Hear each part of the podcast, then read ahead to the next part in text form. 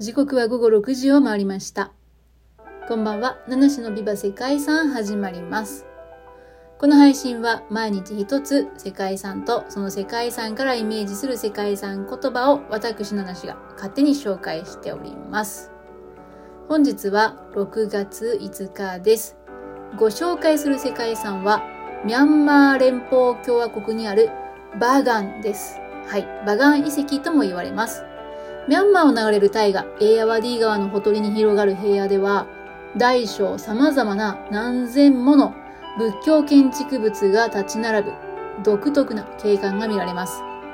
これらは1000年前、ミャンマー最初の統一王朝、バガン王朝が栄えた11世紀から13世紀に建設されたものです。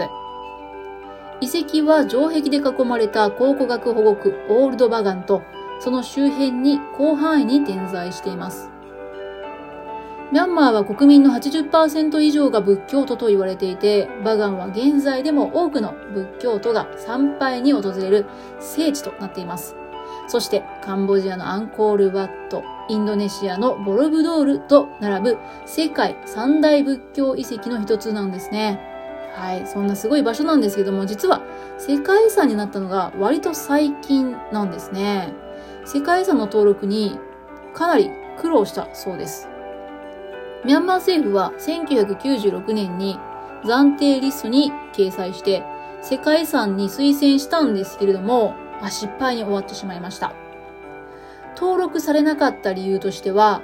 世界遺産に求められる遺産の元の姿を保全するというですね、理念に合わなかったからのようですね。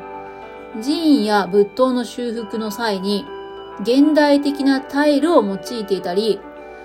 仏像の周りを電飾で飾り付けたりとですね、まあ、最近のアレンジが施されていたそうなんですね。まあ、元の姿がちょっと遠のいてしまったということなんでしょうか。ですが、こうした状態だったバガン。なんとか2019年に世界遺産に登録されました。えー、最近、まあ、近代になればなるほどかけ離れていきそうだと思うんですけれども、実はこの世界遺産に登録されている登録されるにあたり、転換点となった出来事がありました。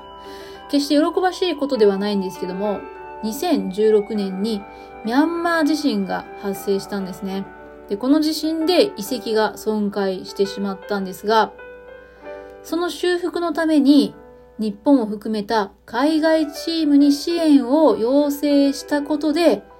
適切な修復が行われることとなったんですね。まあ、遺跡を、えー、修復するプロフェッショナルたちが集まってきたということなんでしょうか。そして日本のチームは修復そのものだけではなくて、綿密な事業プランなども合わせて立てたそうです。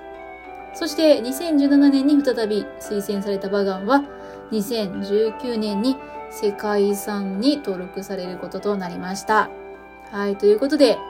念願が叶って世界遺産に登録されたんですけども、そんなバガンは8つの構成資産からなっています。そこにはパゴダですね。えー、ミャンマーで、えー、仏塔、仏塔なんですけど、パゴダとか寺院。その他にも修道院や巡礼者の施設、考古遺跡、そしてフレスコ画や彫刻なども世界遺産に含まれております。バガンは仏教芸術と建築が他に例を見ないほど多く、森林の中に大きな建造物が立ち並ぶ聖なる景観と言われています。もう圧巻の姿をしていますね。私も一度見に行ってみたいなと思うんですけども。これらは数世紀にわたる上座部仏教の皇徳を得るための文化的な伝統を示すものであるということです。はい。詳しい歴史などにつきましては、よかったら歴史とか世界遺産とかを語るラジオの方も聞いてみてください。結構面白い世界遺産だなというふうに思います。ということで、今日は三大仏教遺跡の一つ、バガンをご紹介しました。そして世界遺産言葉は、念願が叶うです。最後までお聴きいただきましてありがとうございます。